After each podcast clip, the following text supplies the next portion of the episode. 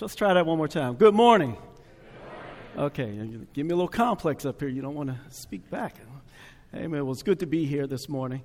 Uh, as it was stated, Pastor John and I have been talking about doing this for a while, and uh, we just think it's good to kind of get outside of our box.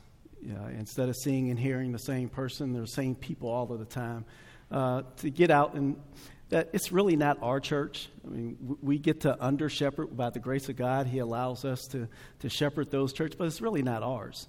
So no matter what pulpit you step in, you're really in God's house. And you you really should be giving His word. So they gave you the wrong introduction of the speaker this morning because you really don't want me to speak to you. Who you really want to speak to is the Holy Spirit. So if you hear something good, then it's from Him. If you hear something you don't like, it might still be from him. right? But if you hear something you know is just flat out wrong, then that's me. Amen. Uh, John chapter 7 is where we're going to be at uh, this morning. John chapter 7, beginning with the 53rd verse. John chapter 7, beginning with the 53rd verse. And as I like to do over at Mount Zion, when you have it, say amen. You need a little more time? Say, wait a minute. So either everybody's already there, or you just don't want to be embarrassed by saying, wait a minute. Amen. John 57 and 53 in the English Standard Version reads as follows They went each to his own house, but Jesus went to the Mount of Olives. Early in the morning, he came again to the temple. All the people came to him, and he sat down and taught them. The scribes and the Pharisees brought a woman who had been caught in adultery, and placing her in the midst, they said to him, Teacher, this woman has been caught in the act of adultery. Now, in the law, Moses commanded us to stone such women. So, what do you say? This they said to test him, that they might have some charge to bring against him. Jesus bent down and wrote with his finger on the ground. And as they continued to ask him, he stood up and he said to them, Let him who is without sin among you be the first to throw a stone at her. And once more he bent down and wrote on the ground. But when they heard it, they went away one by one, beginning with the older ones. And Jesus was left alone with the woman standing before him. Jesus stood up and said to her, Woman, where are they? Has no one condemned you? She said, No, Lord. And Jesus said, Neither do I condemn you. Go, and from now on, sin no more. We'll end our reading there. Uh, Father, give us the grace, the peace, the understanding of your word. In Jesus' name, amen. The text that we're looking at uh, may not show up in your version of, uh, of the Gospel of John or at the very least, you probably have a footnote there. And this event of the woman caught in the act of adultery doesn't really appear in, in some of the older manuscripts. Uh, the consensus of, of, textual critics, though, is that it was not part of the original writing of John's uh, gospel, at least not in this part of John, but at some time it is, at some time it was placed in there and it's overwhelmingly believed that this account is authentic and should be included within the New Testament, either in John or some of the manuscript evidence has this account uh, in the book of Luke. And in the words of R.C. Sproul, uh, and I quote what he says about this passage uh, I believe it is nothing less than the very word of God, so I will treat it as such. End quote. This account provides us with a, another look at, at the aversion or, or the issues that Jesus had toward the scribes and the Pharisees. At, the end of the previous chapter, or throughout the previous chapter, we see debate over people, uh, uh, who the people believed that Jesus was. There were some who believed his, he was the Messiah. Some people didn't believe he was the Messiah. And a similar debate uh, continues today, so that's nothing new for our ears. Uh, there was a, a discussion between the, the temple police and, and the Pharisees where, where Nicodemus, who was obviously affected by his midnight encounter with Jesus, began to defend Jesus to the other uh, Pharisees uh, in, the, in the room, which, as one would expect, they began to turn on Nicodemus in this meeting also. And after this exchange, according to the Bible, everyone goes home. And it's in chapter 8 that we are told that at dawn, Jesus went to the temple again. And, and as usual, Jesus drew a crowd. He began to teach, and at some point, there was an interruption in the Bible study. We see in our text that the religious leaders, these holier than thou men, bring a woman caught in the very act of adultery. Now, we need to understand the imagery that's being painted here by John. And let me bring it into our context here uh, for today. Imagine you being in the midst of your small group meeting. Your group is filled with people who are eager to learn about the, the Word of God. And, and, you're sitting there, you're rightly dividing the Word of truth. You're really getting into this study. And then busting through the doors comes these men holding this woman, probably dragging her along, bringing her, throwing her in the midst of your study. Her hair is all over the place. Her, her makeup, if she had any, is, is thrown all over her face. Her, her clothes are all messed up around her. These men just bust into your Bible study and throw this woman right into in the middle of your study. But who are these men that are bringing this woman in the first place? Well, they're the, the, scribes and the Pharisees. And some people identify the scribes and the Pharisees as the same people, but that's not exactly correct. The scribes were the Jewish theologians. They, they were sometimes called lawyers because they were the experts in interpreting the Old Testament law. In other words, the scribes were, they were a, they was a career being a scribe. But in contrast, the Pharisees constituted a party. They were a movement of conservative religious practice. And, and even looking at the term Pharisee, it means separated one. And not all Pharisees were scribes, and, and not all scribes were members of the party of Pharisees. But it was these, th- this mixture of these group of men who bring this woman, to, this woman to the temple and place her in the middle of Jesus' Bible study.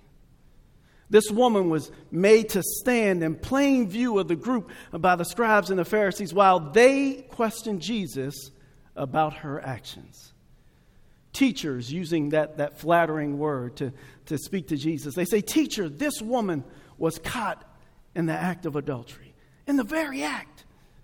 Now, Moses in the law commanded us that such should be stoned. But what do you say, Jesus? Now, we, can, we have the benefit of being able to look back at Deuteronomy and, and seeing in chapter 22 that, that stoning was only prescribed if the woman was engaged and not yet married when she engaged in being unfaithful. So they were right. But one omission here where's the man? Because the law requires them to bring both, not just one. Both of them needed to suffer the same fate. What happened to the man? Did he escape? Was the woman corralled by a bunch of male chauvinists that they only cared about judging women and not necessarily men who committed the same offense? Was the man one of their own? And, and maybe they didn't want to bring shame to their particular group, so they let him go. Well, the Bible doesn't speak about the other half of this adulterous relationship, but the one thing we know you can't commit adultery by yourself. But it seems clear here that the scribes and the Pharisees did not bring this woman because they cared about the law. They didn't bring this woman because they cared about the sin that she was involved in. They weren't on a mission to, to clean up the, the, the, temple or clean up Jerusalem as a whole, but as we see in verse number six, they were simply there to trap Jesus. The law was clear. What, ha- what should happen to both parties is they're supposed to be stoned. But it was also clear in Deuteronomy 17 that if you accuse someone of a capital offense, you needed to be there to throw the first stones. In Deuteronomy 19, it also stated that if you falsely accuse someone, then what was intended for them would now be done to you without pity or mercy. And these men had to know this. They had to know these things. But they continue to push Jesus for a response to the accusations against this woman. Jesus takes an interesting approach to this situation. He ignores them. He just stoops down and he begins writing on the ground.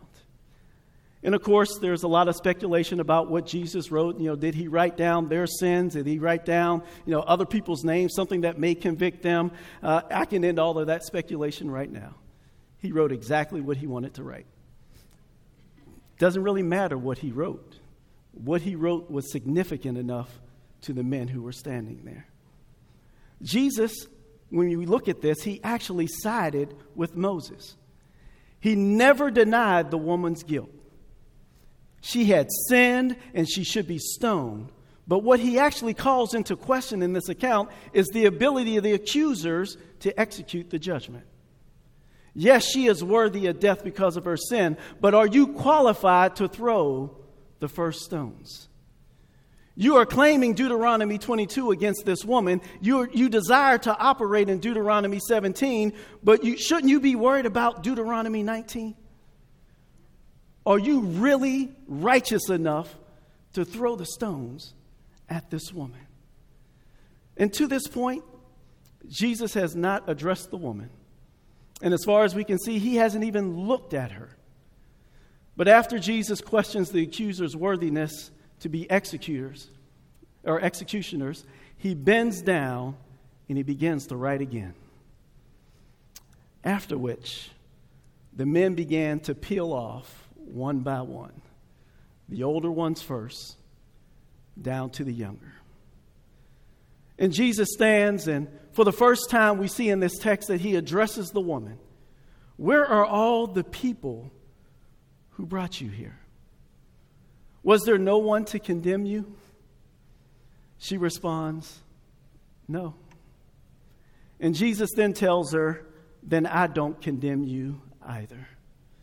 Go and sin no more, as the King James language states. This biblical account provides us with a perfect example of what's so amazing about grace. We sing about amazing grace, we claim it's amazing, but until you actually have grace operating in your life, you really don't understand what's so amazing about it. This woman was set up to be used as a pawn in the religious leaders' games. Can you imagine? Just because someone wants to get some brownie points or someone wants to take control of something, they take your life and put it on display to make themselves look better in the eyes of other people. How many in here have had that experience? I know I'm the only one where people will step on you. They don't care about who you are, what's going on in your life. They will step on you to make themselves look better. She was just a pawn in a religious leader's game. And it goes without saying that if she was caught in the very act of adultery, as we uh, talked about before, she couldn't have been alone. However, the purpose of the religious leaders was not to employ the death penalty against the woman. Their purpose was more devious than that.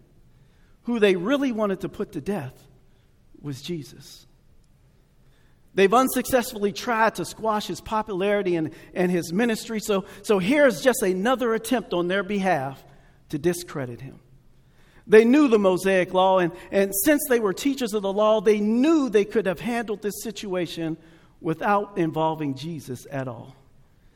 They also knew that under Roman law that they did not have the authority to execute anyone. If someone was, were going to be put to death, they had to go through the Roman judicial system.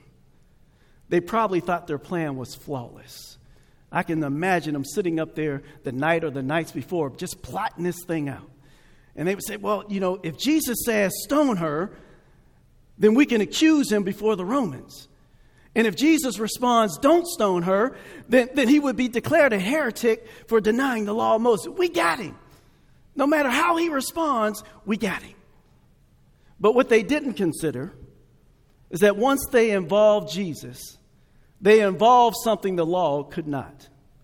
They had laid their plot with care and probably figured they, that they would get their desired outcome, but the unintended consequence of their actions involved someone the law pointed to and something the law could not give. Instead of bringing Jesus down, they actually provided people with a glimpse of amazing grace. This text provides us with five points to show us what's so amazing about grace. The first point that we want to point out here what's so amazing about grace is that it provides protection. Grace provides protection. Jesus protected this woman from her accusers. These men brought her to Jesus for judgment, but instead of passing judgment, Jesus exposed their guilt. Jesus protected her from the hypocrites that brought her before him. By applying the law to the woman and not to themselves, the Jewish leaders were violating both the letter and the spirit of the law. Just like Jesus protected the woman, he protects us against our accuser. When Jesus came and died on the cross, what he actually did is he was placing the cross between the sinner, you and me, and the, and the righteous judge. Grace provided a, a blessing that we did not deserve. The Bible says that, that, that for the wages of sin is death. That's what we deserve. But because of grace, we are provided protection because the cross stands before us in that death. So grace provides protection. For those people who, uh, who are here who claim Jesus as Lord and Savior, the same grace shown to us should be shown to others. When we exhibit amazing grace, we realize, unlike the religious leaders in our text, that the law was given to reveal sin. And we must be condemned by the law before we can be cleansed by God's grace. Now, understand this you don't need a pardon unless you're first found guilty. If you don't need a pardon, then that means you're not guilty. So we had to be first found guilty in order for us to need a pardon. When we exhibit that amazing grace, we're willing to show that type of love to other people. Law and grace don't really compete against each other, they actually complement one another. It is true that no one can be saved by keeping the law, but nobody was ever saved by grace who was not first found or indicted by the law. There must be conviction before there can be conversion. So while we point out the sins of others, grace will have us remember our own iniquities and, and cause us to deal with the individual in a manner that would draw them closer to God and not run them away. Grace is so amazing because it provides protection even in the midst of your accusers. But the next reason that grace is so amazing, what's so amazing about grace is it, it provides dignity. Within this same verse, Jesus gave this woman dignity in spite of her situation. They took this woman and cast her in the middle of Jesus and those who gathered to hear uh, what he was teaching. In their desire to entrap Jesus, they were willing to strip her of her dignity. However, Jesus gave her her dignity by refusing to see her in her current state. He refused to see the image they wanted him to see. Jesus refused to look upon her sinful state and refused to address her questioning concerning her guilt in spite of your situation, in spite of your circumstances. What's so amazing about grace is it provides you dignity. People may only see you where you are, but grace allows you to be seen beyond where you are. You may be seen as a drunkard, by grace, you can be seen sober. You may be seen as a drug addict, but by grace, you can be seen clean and outside the influence of drugs. You may be involved in sexual sin, but grace can see you delivered from that bondage. And this is not about ignoring someone's sin. Grace is realizing that even though a person is having a struggle in an area or two of their life, that person is still a creation of God. That person can still be redeemed that person is still of value in the sight of God. Grace refuses to look at you as worthless. God placed so much value on our lives that he sent his son to die for us. Jesus also gave her dignity by bringing up the possibility of sin existing in the lives of her accusers. Now, let's be honest. We all know people who walk around like they've never committed a sin in their life. But they want to make you feel as if you're the worst person in the world because of what you've done. They want to make you feel bad about something that you may have fallen into. They want to make you feel bad because you're not where they are in your spiritual walk. All the while forgetting everything that God has forgiven them for. Jesus squashed all, all that nonsense and put it back on the scribes. If your slate is as clean as you think it is, if you are, as, as holy as you're portraying to be, then start tossing stones. The Bible is clear in stating that all have sinned and come short of the glory of God. And when amazing grace is operating in your life, you see the sinner as the creation of God that is in need of restoration. You don't see the alcoholic through accusatory eyes when, when you're living out amazing grace. You don't allow for the fact that the enemy has them bound in a particular area and, it manifests itself in excessive drinking to, view, to, to, to skew your view of that individual. You don't see the fornicator, the homosexual, the murderer, the thief through accusatory eyes. And again, this is not about sloppy agape, but it's about seeing people in the light of God's power. If God can make a change in your life, surely He can help them. See, we think our sin was less than anybody else. At least I'm not involved in that. I'm not doing that. I've never involved myself in that. But the same blood that covered your sin covers their sin. And when you begin to look at people through the grace of God, you can see the blood covering their sin just as it covered your sin. What's so amazing about grace is it, it provides protection, it provides dignity, but we see in verse 11 that it also provides forgiveness. It offers forgiveness. Amazing grace provides forgiveness. Jesus said to the woman, Neither do I condemn you. In verse number 10, Jesus asked the woman, Where are your accusers? Where did they go? All she could say is they're no longer here. Notice, in spite of him knowing what she did, he pointed out that the others were her accusers and that he wasn't doing so. He offered her something the others were not willing to do. He offered her forgiveness by saying, I do not condemn you. Some people in the church spend so much time trying to punish people for their, their actions, we forget about grace. Again, this is not sloppy agape. Actions have consequences, but forgiveness is available to anyone who seeks it.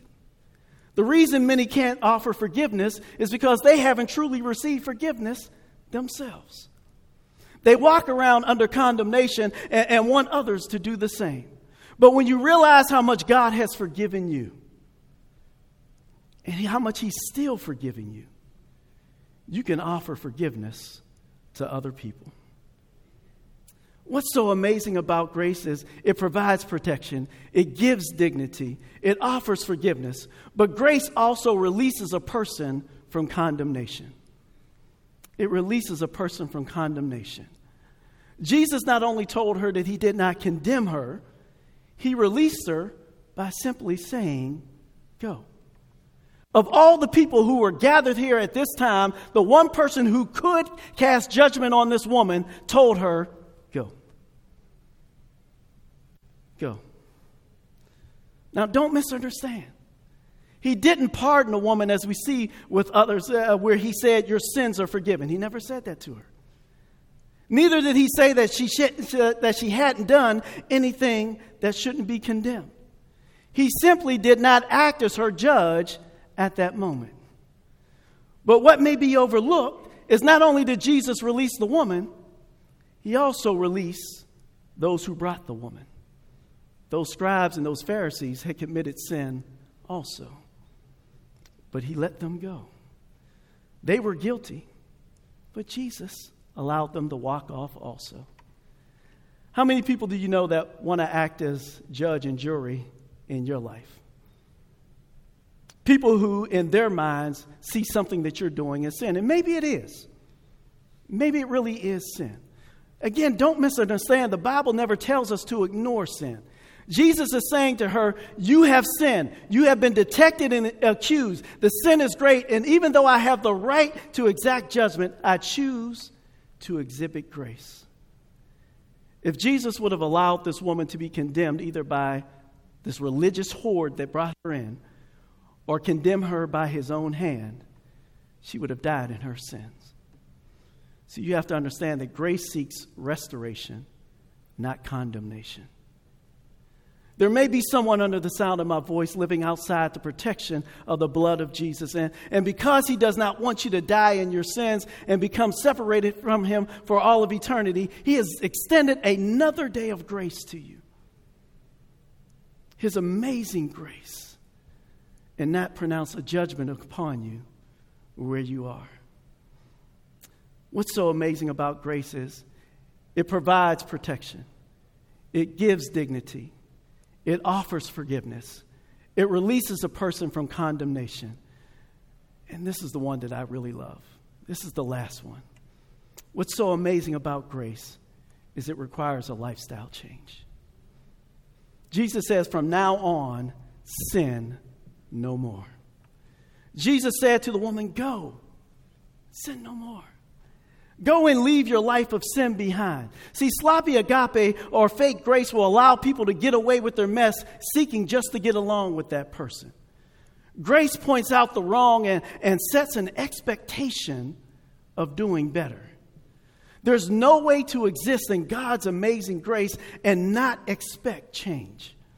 Just experiencing the gracious forgiveness of God should motivate you and me, should motivate us to live a holy and obedient life to the glory of God. This is the essential difference between people who just go to church and people who are truly Christians. Churchgoers come and they hear the word, but they never experience the life changing power of the word. And because they never experienced the life changing power of the word, not only do they not change their lives, but they seek to poison the lives of all those people around them. But Christians, on the other hand, Christians ingest the word and they become exactly what they're eating. This requirement to change is what repels many people from Jesus. Many people don't want to come to Christ because of this lifestyle change that is required. They like their sin, they're not trying to give it up. They don't want to remove themselves from it and, until they're ready. They're not going to come to Christ until they're really willing to accept the grace that God has for them. They view a lot of Christ, uh, they view Christianity through, unfortunately, a lot of Christians. A lot of Christians who walk around with a Bible beating them over the head about what they're doing instead of explaining the grace and the love of God, who, yes, in spite of the fact that you're in the mess that you're in, God still loves you. God still desires to have a relationship with you. And even after you accept this gift and you become saved, guess what? You're going to still fall. And that same God who, who grabbed you at, that, at the first point, he will embrace you even when you fall again. This is not a license to sin. But even when we do fall short, God's love, His grace, still is there that we can feel His presence. We can feel His loving arms around. It, it, we, we, we read it in, in, Scripture, and I think Scott will read it later in, in John 3.17. Jesus didn't come into the world to condemn the world. So why, as Christians, do we condemn people who are caught in sin? Why do we do that? Why do we condemn people who don't look like us, who don't smell like us, who don't talk like us? That we condemn them to a life of hell by not wanting to share the gospel with them. Why do we do that? Why do we do that? Paul tells us in 1 Corinthians 15 and 10 But by the grace of God, I am what I am. And his grace toward me was not for nothing. In fact, I work harder than all the other apostles, though it's really not I, but the grace of God which was with me. Grace is, is, described in Scripture as great, as sovereign, as rich, exceeding, manifold, all sufficient, all abundant, and glorious. Grace is the source of election, the call of God, the justification, faith, forgiveness of sins. Grace is the source of salvation, so, it's constantly and its hope. As saints, we are heirs of grace. We are under grace. We receive grace from Christ. Or uh, we are what we are because of grace. We abound in the gifts of grace, and we should be established in grace. If all that is true, how can you stay the same? How can you stay the same?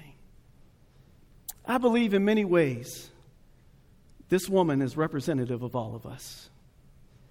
We are all being rightly accused of something worthy of death, according to the law, that is. But God's unmerited favor has been shown to all of humanity, providing the opportunity for the cross to get between us and the payment that we deserve. Grace is love and kindness shown to someone who doesn't deserve it. What's so amazing about grace is the, the person who walks past this church every Sunday. What's so amazing about grace is the person who is still in bed with a hangover, or maybe they're laying with someone that's not their spouse. What's so amazing about grace is that person that lives in your neighborhood or, or that you occasionally see that doesn't have the same skin color as you, doesn't have the same economic status as you. What's so amazing about grace is that it puts us all on the same level. It's available to everyone, but none of us really deserve it. God showed how amazing His grace was by sending His Son to be our Savior. God's grace allows us to become members of His family. It is the recognition and the appreciation of, the, of that grace that causes a lifestyle change. What's so amazing about grace? It provides protection, it provides dignity, it offers forgiveness, it releases a person from condemnation, it requires a lifestyle change. But the most amazing thing about grace is that it's available to everybody. Father, we thank you. We thank you for your grace. We thank you, dear Lord, that it is sufficient for all of us. Father, we know that we don't deserve it, but we're so thankful that it's not about what we think, but it's about who you are. Thank you for your grace. Thank you for protecting us, giving us dignity. Thank you for the forgiveness that it provides. Thank you, dear Lord, for releasing us from the condemnation uh, of our sin, dear Lord. And we thank you for the ability to be able to change our lives. We love you, Father. In Jesus' name, amen.